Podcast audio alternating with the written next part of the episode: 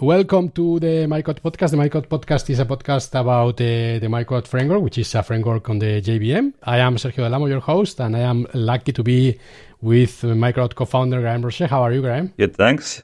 How are you, Sergio? I'm fine. I'm fine. How is is raining a lot where you are?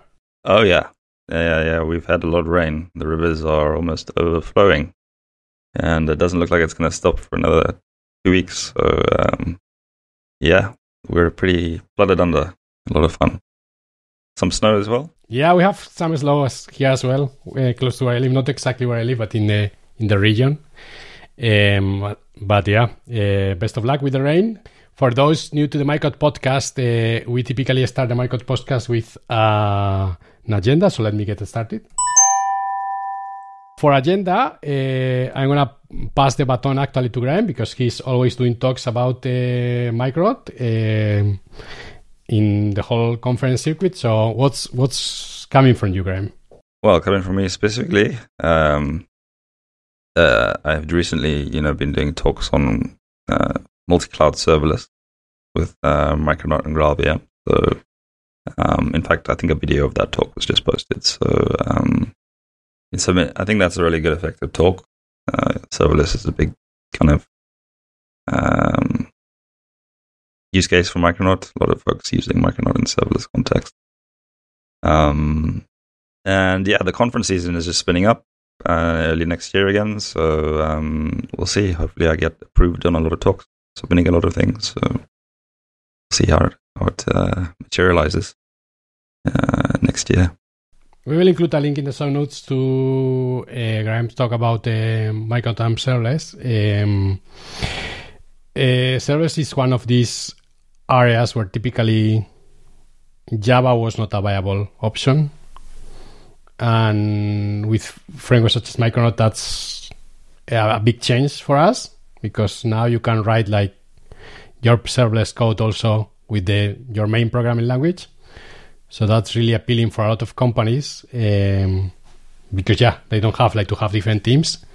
Can have the same team with a different knowledge transfer that can be applied there.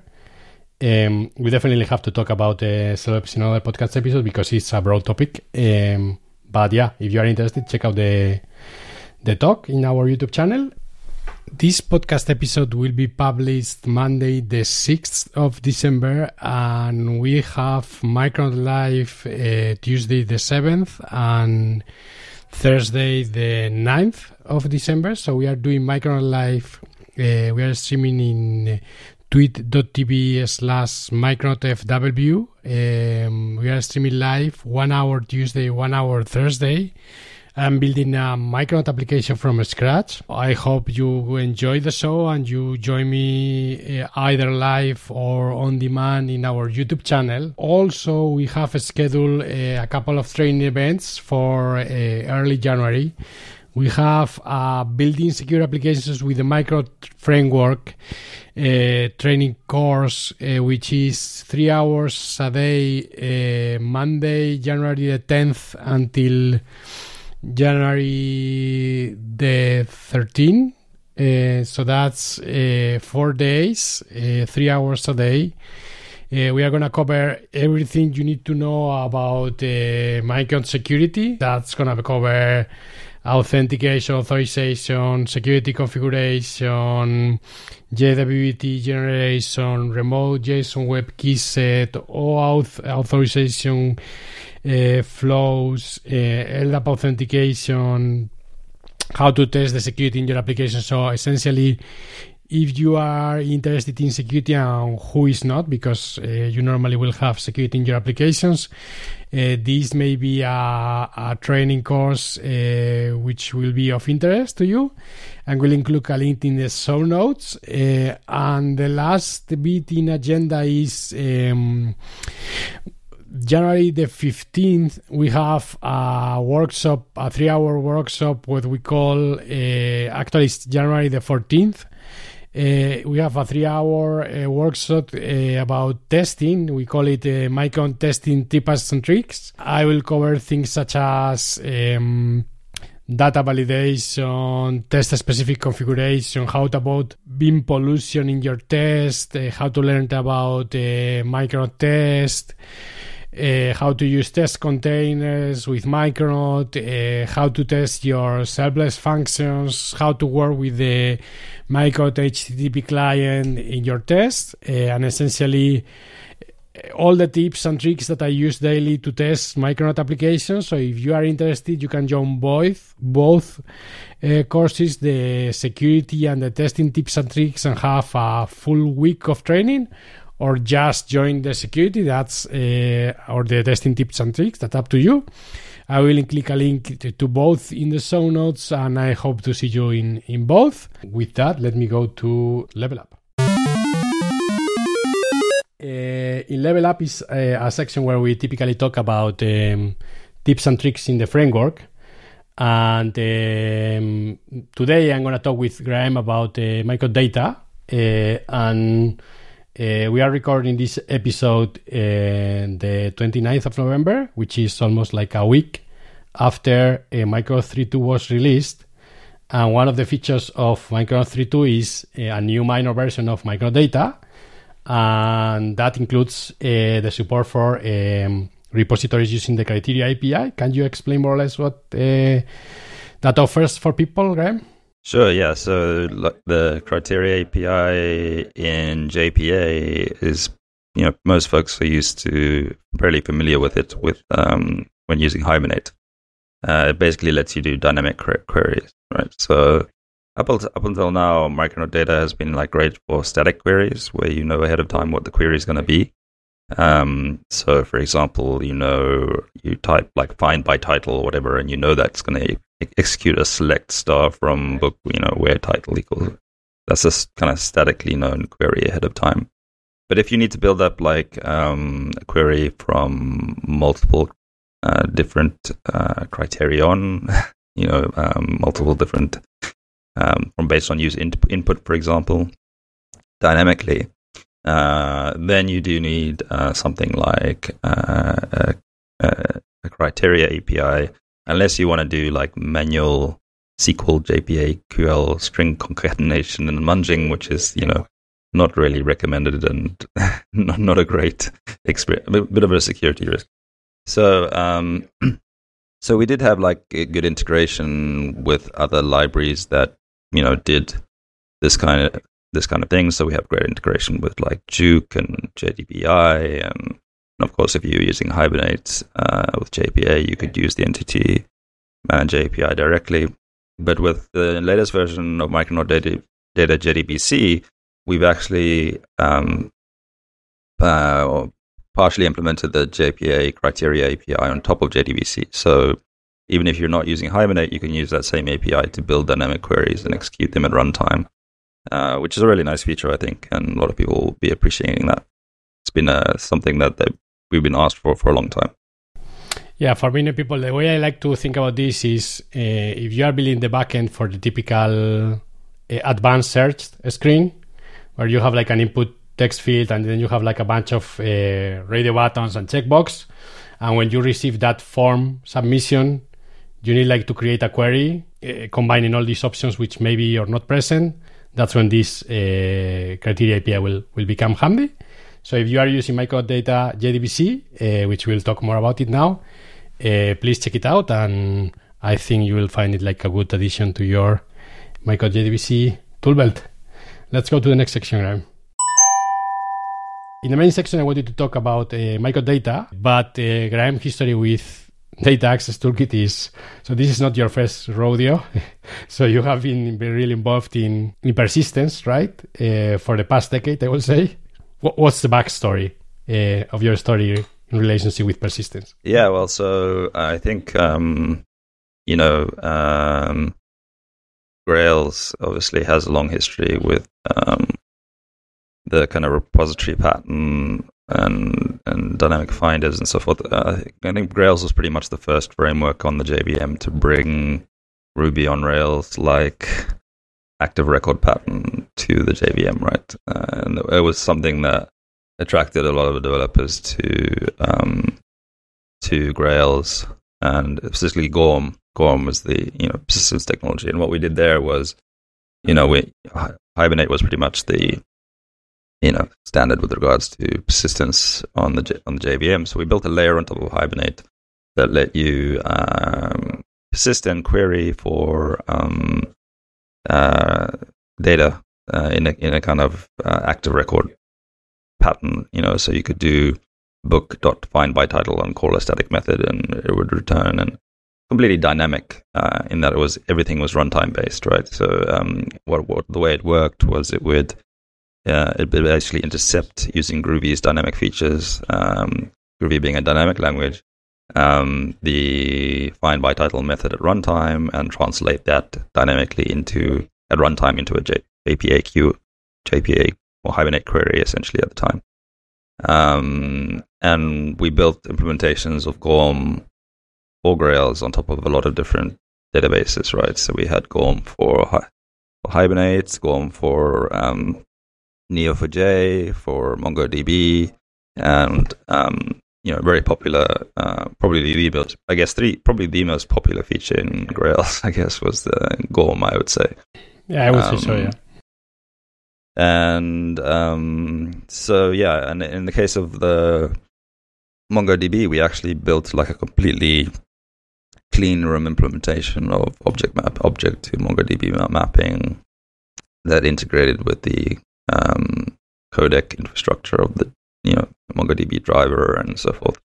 Uh, so that you know we didn't you know have a dependency on anything else for that implementation was um, and um, at the same time uh, in like um, uh, you know around that time I, I joined uh, SpringSource and um, the Spring team were interested in similar features for Spring right so um, so I helped uh, get Spring Data off the ground. Uh, a lot of my name is along a lot, on a lot of the headers of the Spring Data code base as well, uh, because a lot, actually a lot of the Spring Data code base, uh, the model part especially, is uh, based on APIs that exist in Gorm that we forked over and ported over. So you'll see a lot of similarities in things like the naming with persistent entity and persistent property, and in terms of how the model is represented. Um, and obviously, Spring Data has become really popular as well. Um, but Spring Data works more or less the same as Gorm in that it like intercepts the query at runtime and translates it into the appropriate SQL.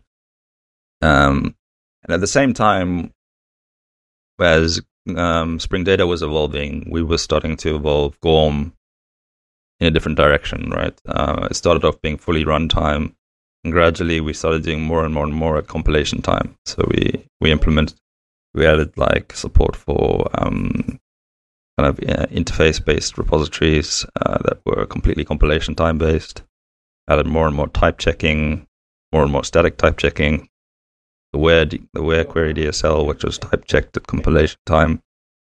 And uh, so when we started Micronaut, I, I really didn't want to um, add the overhead of the runtime translation part uh, into uh, Micronaut, you know, because it's you, you have to do more computation and so forth, and it's more um, more it's more expensive to do that computation and analysis at runtime. Uh, and with Micronaut being like compiler based, um, we took a different approach. And with Micronaut data of basically computing ahead of time during compilation the queries that you want to execute, right? So that, that's the major difference between um, Micronaut data and, and Gorm and Spring data is it, it'll do all the analysis and type checking at compilation time in a language neutral way. So it's not tied to Groovy like Gorm was. um, it works with Java, it works with Kotlin.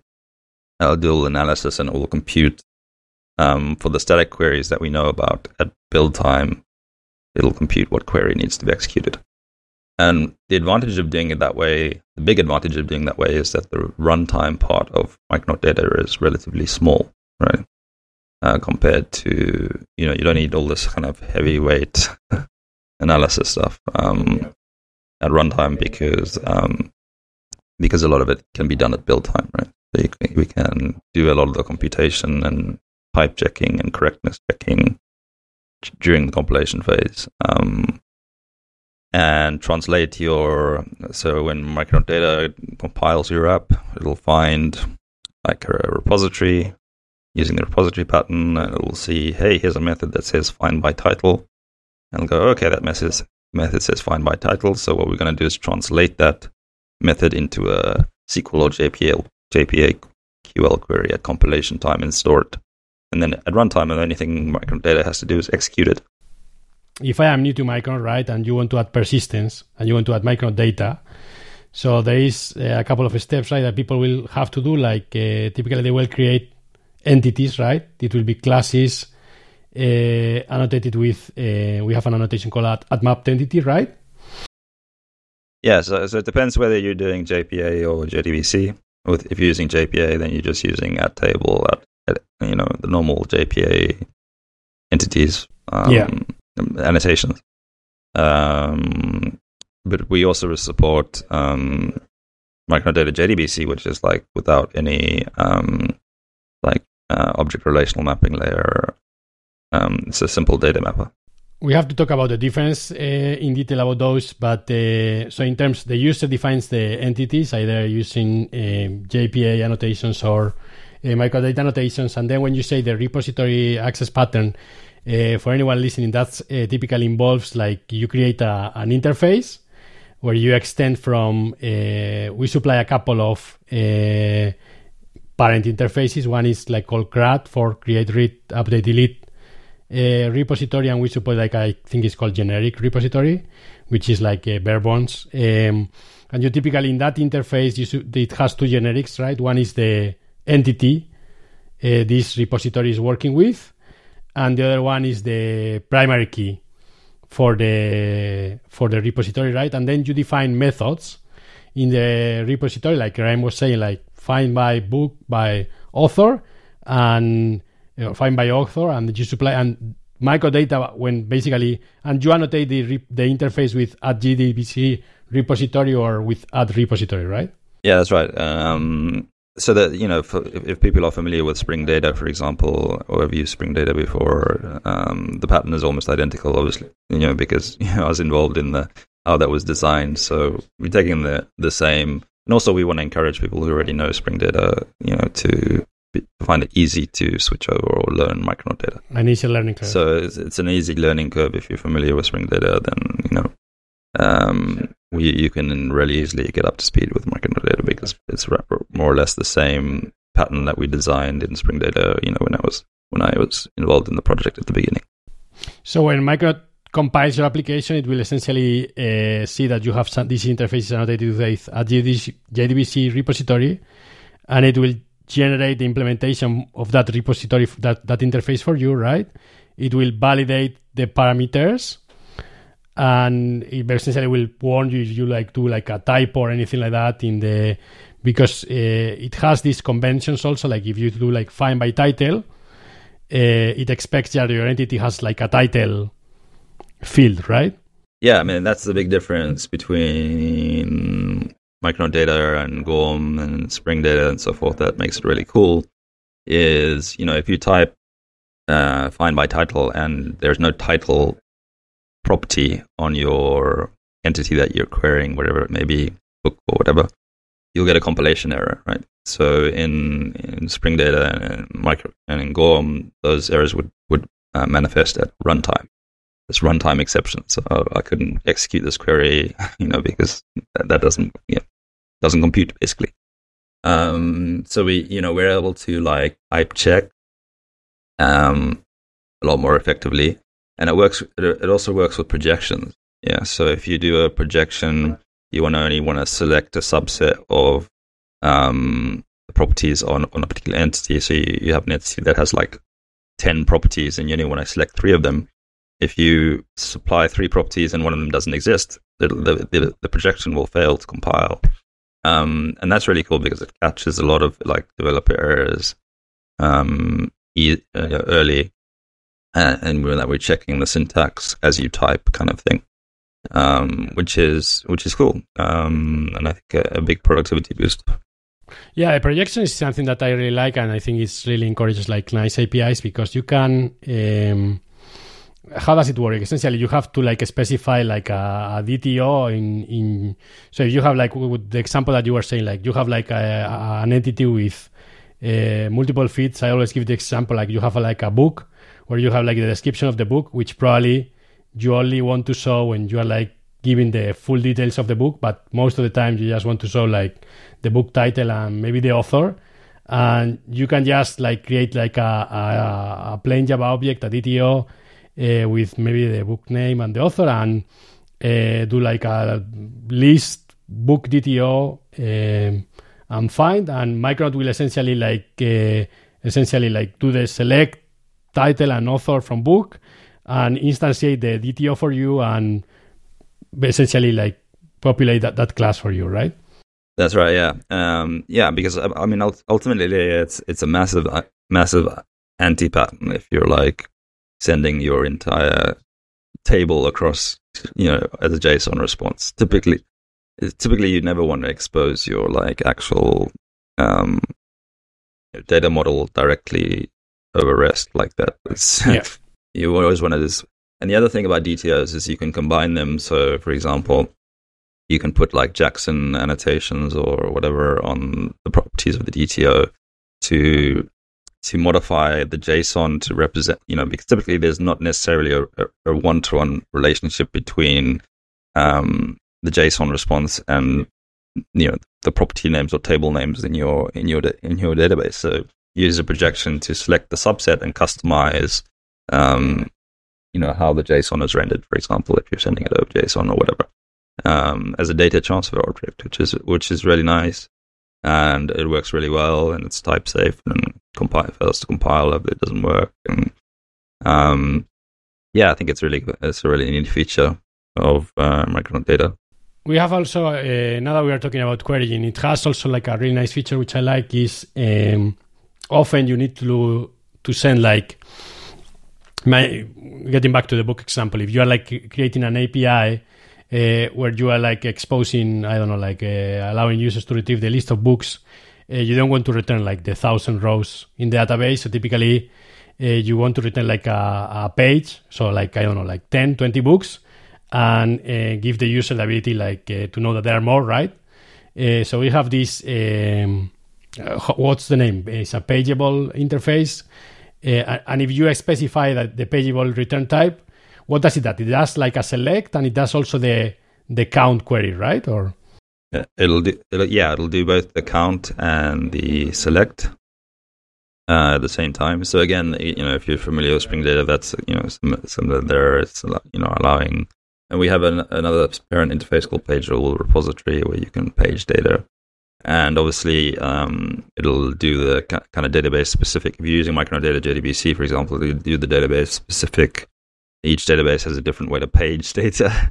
you know, um, uh, you know, some of them, some of them uh, support different mechanisms, you know, and so forth. So that has to be like customized, um, and uh, do that translation of you know providing the correct um, offset or you know etc. To, to page the data correctly.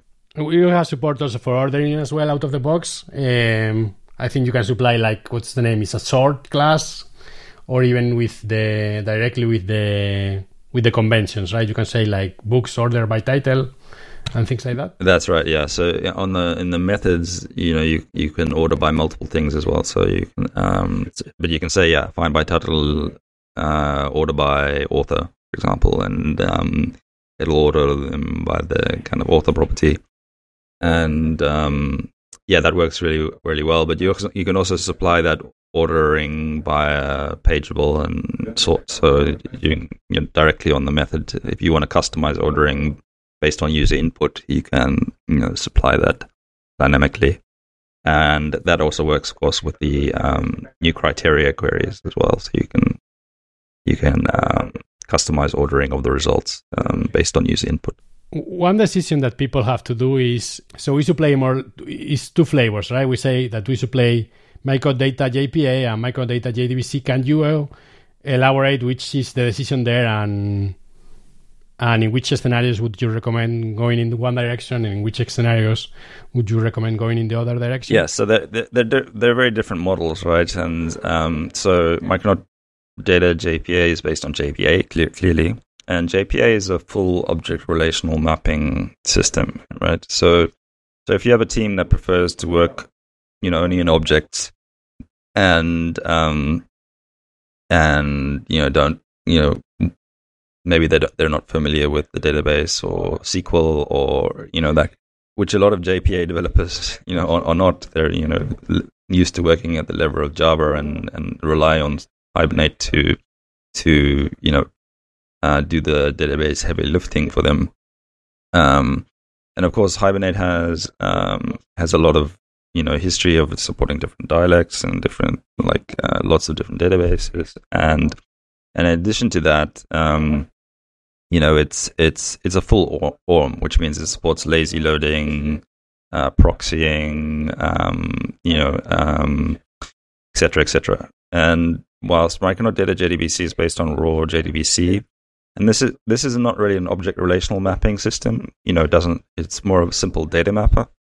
It's for folks that are like happy working with SQL and don't want their SQL hidden from them, um, and just want to translate their database results from their SQL queries into Java objects, but don't you know want to reason about things like um, dirty checking and lazy initialization exceptions and all those kind and obviously in addition it's much lighter weight right? So so you know hibernate is quite still quite heavy. It's you know it adds massive weight to the application in terms of the size of hibernate. Um, and even with like native image so uh, and if you're like writing as you know a lot of like microservices and serverless applications are fairly you know relatively simple and don't need a full object relational mapping system embedded into them right? Um, so um, you know you can uh, quite easily get away with um, a simpler model or a data mapper plus your own sql queries and so forth. Um, and um, and the other thing is the other thing that's important as well is that JPA encourages this model of having a single entity mapped to a single table in that you know you have basically each entity maps to a single table in your in your whilst Micronaut Data JDBC is different it's it's actually more um, we encourage in fact uh, that you should have different entities per SQL result or SQL view or database view or you know not, not just necessarily have a single table per entity. Um, uh, because yeah, essentially you can um, you can uh, have uh, you know three different entities that map to the same table and have different you know subsets of data, for example, uh, to customize different views or, or, the database and so forth. Um, and and I'm, really embracing SQL because SQL is great, right? And so um, SQL is very powerful, and a lot of developers don't like hiding it underneath um, JPA QL and so forth. um, and do like working with raw, you know, SQL result sets and all that that has that has to offer. Um, and finally, the other thing is with regard to native image. I did mention it before, but you know, obviously, J- Micronaut JDBC is much smaller, you know, much much more efficient, uh, and is completely reflection free, and doesn't use like runtime proxies or anything. So um, so that you that produces a smaller native image. Um, developers don't have to reason about like uh, is Hibernate using reflection here or reflection there or reflection in the. I mean, Micronaut does deal with a lot of that for JPA as well, but it's still uh, fundamentally using reflection underneath the covers, which adds overhead to your application and so forth. Yeah, for me, Micronaut Data JDBC is the most exciting persistent story with Micronaut, but and I personally am one of the developers who who likes SQL, but uh, I don't want to scare people because I I, don't, I think it's true that you can build really applications with uh, because with the usage of uh, uh JDBC repositories which are implemented for you, 99% uh, of the time you are not writing uh, like SQL-like queries, right? You are like writing just uh, methods with naming conventions that get implemented for you.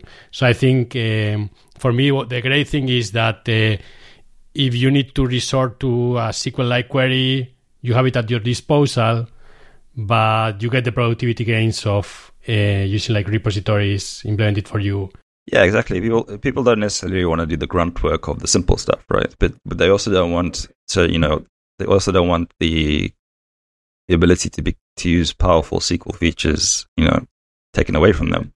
Um, now with JPA and Hibernate, you can use native queries as well. I'm not, I'm not saying that, but you know, it's it's so uh, so you can you know, hi, you know, with Hibernate you can create a native uh, SQL query and execute it, and buy the results just the same. Um, so it's not just about you know the SQL queries; it's also about um, you know just the runtime efficiency of how much smaller and com- compact and and uh, you know it starts up instantly. There's no overhead, um, no, no reflection. Uh, and you, you, know the other thing is Hibernate kind of comes along with a, a lot of um, kind of assumptions. Um, you know, w- with Hibernate you have a session um, which is stateful. Uh, developers often get confused by the fact that you know if you read a lot of data and your session fills up, you get an out of memory error, or or or they get they get confused about how dirty checking works. Like, why is my you know uh, there's a lot of like confusion. Well, you know, uh, it's much simpler to reason about a simple data mapper where you just say you know insert this data or read this data, and there's no state, right? Uh, data is complete. JDBC is completely stateless. Um, whilst kind of Hibernate comes with this notion of session and stateful statefulness and so forth, and, and that adds a runtime overhead um, and a memory performance overhead to your application. Um, so, but again, it, it depends on your your you, you know uh, depends on your use case. Um, like I said, a lot of teams are comfortable with JPA. They're comfortable with the overhead that it, it, it adds, and um, you know they're they're fine with it. But you know it's it's that flexibility of choice you get with Micronaut. Of you know I I, I want to use uh, raw JDBC or I want to use JPA, but I'm not tied to any single one. And of course, we have R2DBC to DBC as well. Yeah, I wanted to talk about that. Uh, just let me put a final pin on the JDBC discussion. So one of the things that you mentioned is like. Uh, uh, typically like uh, micro JDBC applications are more like uh, performant because they have like a lighter runtime. I think that's particularly true for uh, applications that are heavily read intensive applications more than write, which I think it's fair to say that most of our applications in general, uh, where we need like the performance uh, throughput is because we are have like applications that do a lot of read from the application and for that use case, if your application is like read intensive, Micronaut JDBC is like a better fit, I think. And in fact, uh, Data JDBC can actually be slower for write heavy applications. Um, one thing JPA does do a good job of is um, is batching up uh, a lot of like inserts and updates into one go and like sending them out. Uh, now, Micronaut Data JDBC does support batch, and we do we do allow you to do batch uh, where you have to, where you can pass in a collection and batch insert a whole bunch of things, um, a bunch of you know records in one go. Um, so it can be achieved. Um, it just maybe requires a little bit more thought than with with JPA, which is like synchronize everything when flushed, right? Um, but uh, having said that, for reads, you know, it's like a three three x performance, you know, for simple queries. Um, um, because you know JPA has has all of this translation layer where it has to like parse your H, HQL query and translate that into SQL, and then you know, um, you know uh, the the unmarshalling and binding uses proxies, uses the session concept, uses um, reflection. Uh, you know, the unmarshalling from the SQL to the result set to the object. So there's more overhead there. Um, so, you know, microdata JDBC for reads is, is significantly faster, uh, no doubt, in our benchmarking. Talk me now about the uh, R2 uh, DBC support. What's the story? Uh, we have a third variety. We, obviously, like I mentioned before, we have microdata JPA, we have microdata JDBC, but we also have microdata R2 DBC, which is um, uses the same plumbing as microdata JDBC. So it shares a lot of the code base um, but instead it uses R2DBC, which is a reactive um, database access uh, proposed specification for basically um, uh, reactively access, accessing databases. And it has support for a number of different databases today. So there's support for um, things like Postgres, MySQL, etc. And Oracle have recently we you know have released the um, uh, first versions of R2DBC for Oracle, uh, do reactive programming against Oracle database. Um, and uh, so, so obviously, you know, Micronaut's default server is based on uh, Netty. Uh, so if you're using JDBC and JPA, you have you have to run all of the persistence, persistence logic on, uh, on a separate IO thread uh, because it's essentially blocking uh, using blocking communication with the database, right, uh, for all those queries. That typically involves for people that typically involves adding at execute on to your controllers um, or to blocking to your interfaces definitions. Yeah, so you have to be careful. You can you can configure you can configure the whole server to offload every operation, uh, um, or you can increase the size of the Netty event loop to run them all. You know, there's various ways you can you can, but obviously, if you're you know fundamentally it's using blocking I/O, um, uh, which um, uh, in the case of R2DBC, you can essentially run all your persistence operations on the Netty event loop and never block and, and scale to a higher number of threads and, and so forth. Um, a high number of requests, connections, essentially. Um, since and uh, you know at the, the database level, uh, you know um, non-blocking communication all the way down to the database level. So um, and uh, you you have to use the reactive programming model. Uh, so instead of CRUD repository, which you know we were talked about before, where you have methods to perform CRUD, we have um, interfaces like uh, reactive CRUD repository that return uh, a publisher for um, for every method. Um, and we have sub interfaces of those for RxJava, RxJava and Reactor and so forth, where you can return a flux if you're a mono, if you're using Reactor for your result set and transform those and so forth. So you can go fully reactive um, in your uh, application code and um, not block, um, which is appealing if you you know for a lot of folks. Uh, who want to achieve a certain level of scale. So, from a user perspective, it will be the basically the change that they will have to do is they uh, add a different dependency, right? Instead of adding microdata JDBC, they will add. That's right. Microdata R2DBC is the dependency. So um, you just add that. Then instead of extending in their interfaces from a CRUD repository or generic repository, they will ex- extend from reactive streams. Reactive streams repository just returns publishers every method. Um, so, for example, the count method will return a publisher that emits an, uh, a long num, you know, uh, number. Um, and then there's sub interfaces of the, that interface that return kind of reactive library specific types. So if you are Project Reactor a Flux, and if you are RxJava 3 like a single or yeah. A... So if there's more than one result, if if there's more than one result, you get a flux, or like the count method, um, where there's only one result, uh, will return a mono of the number, right, a single result.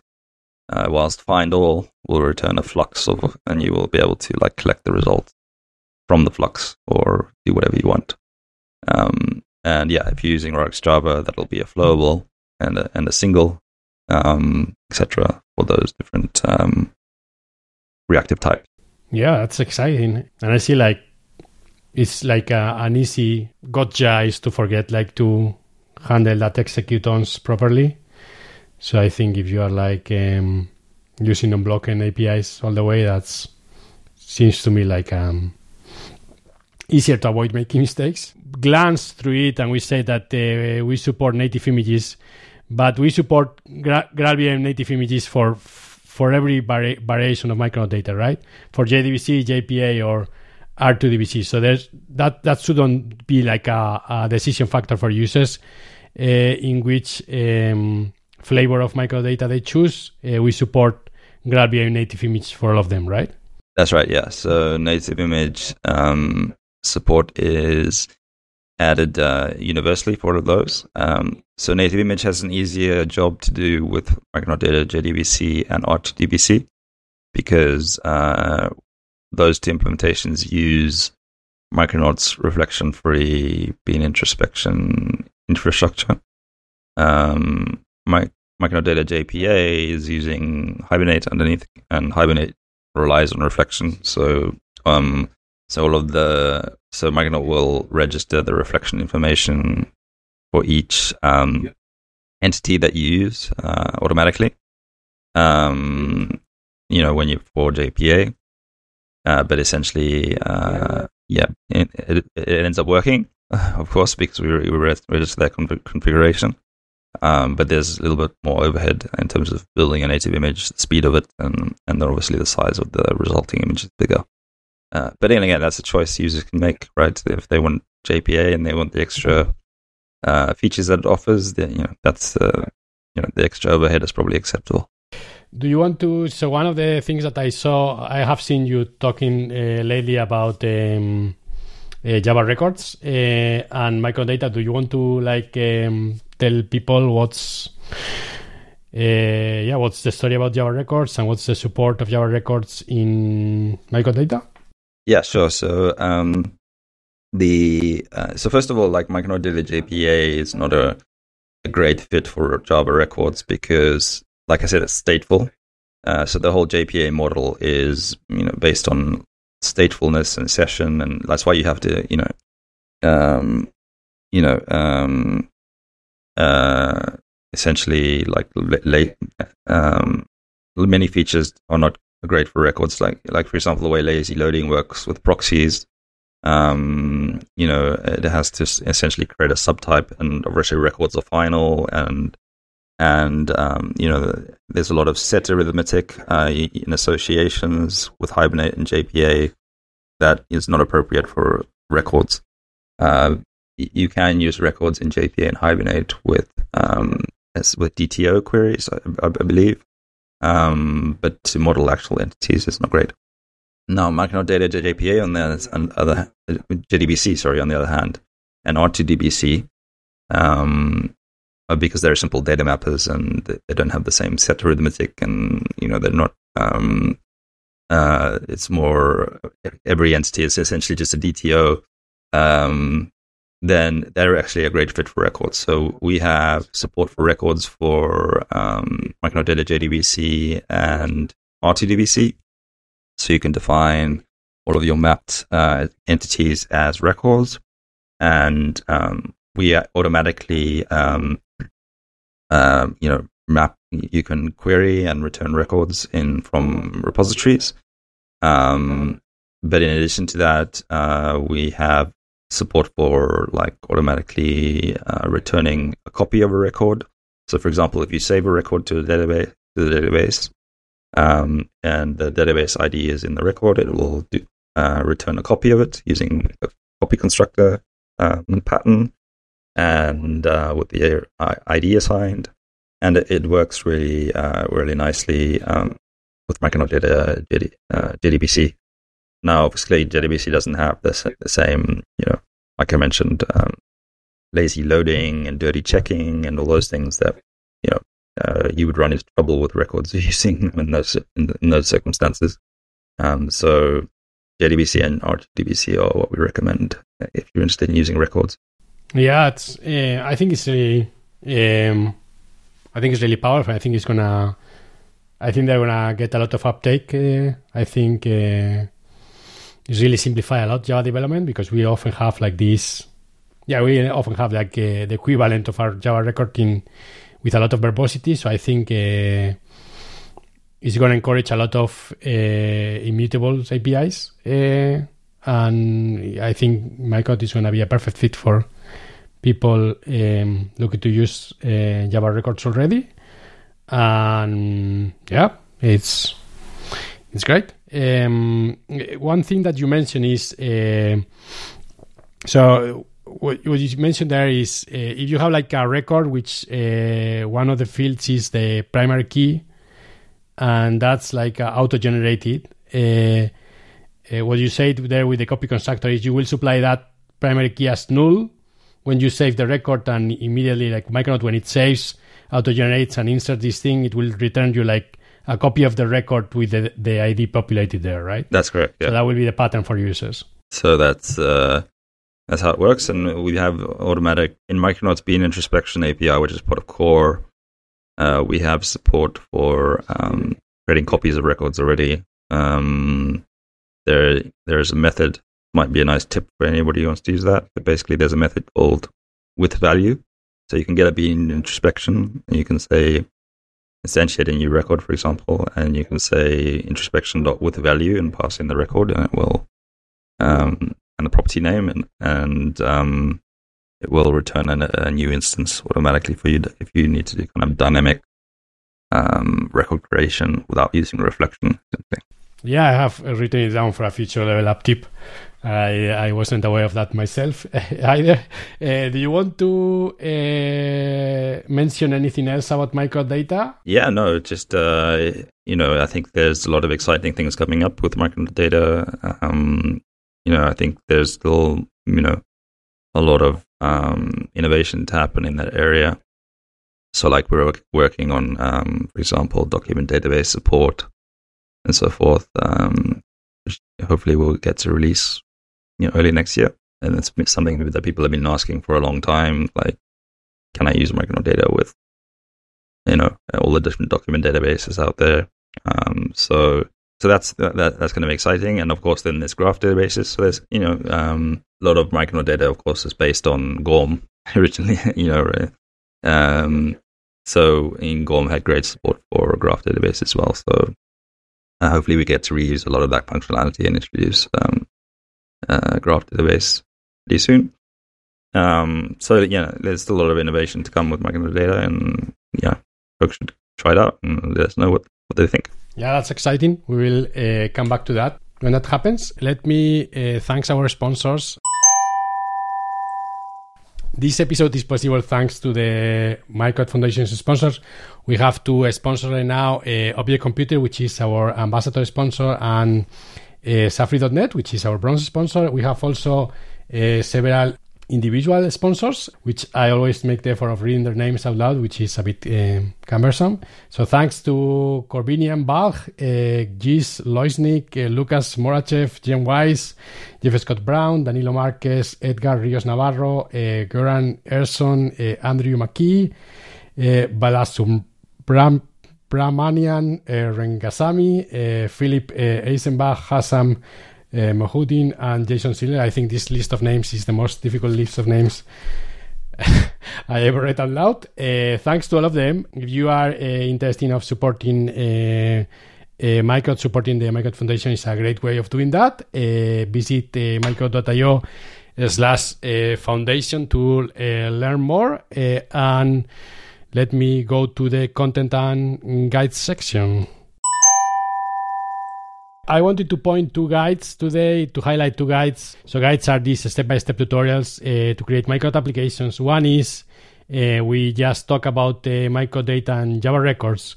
Uh, we have data and Java records guides where we saw uh, a couple of the patterns that Graeme just described. We saw Java records being used for mapped entities. We saw uh, Java records being used for DTOs.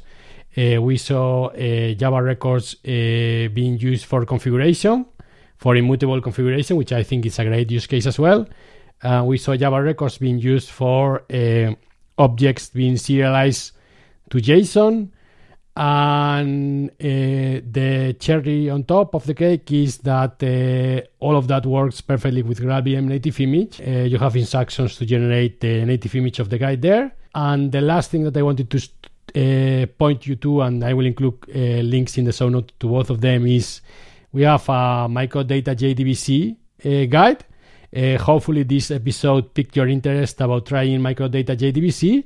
So I will uh, point you to a guide that we have uh, to do that. That I think it's time to wrap it up, Graeme. It's already 50 minutes recording. Thanks for joining me today. do you want to tell our listeners anything else before we wrap it up? No, uh, I hope they enjoy the guides and and yeah, let us know feedback about Micronaut data and um, anything we can improve. Love to hear it. Yeah, absolutely. Feedback is um, we have said uh, through the episode, but we have a lot of um, community feedback and community contributions, and that's uh, I think part of the success of Micronaut. So keep those coming, and we see each other in two weeks. Thanks, everyone.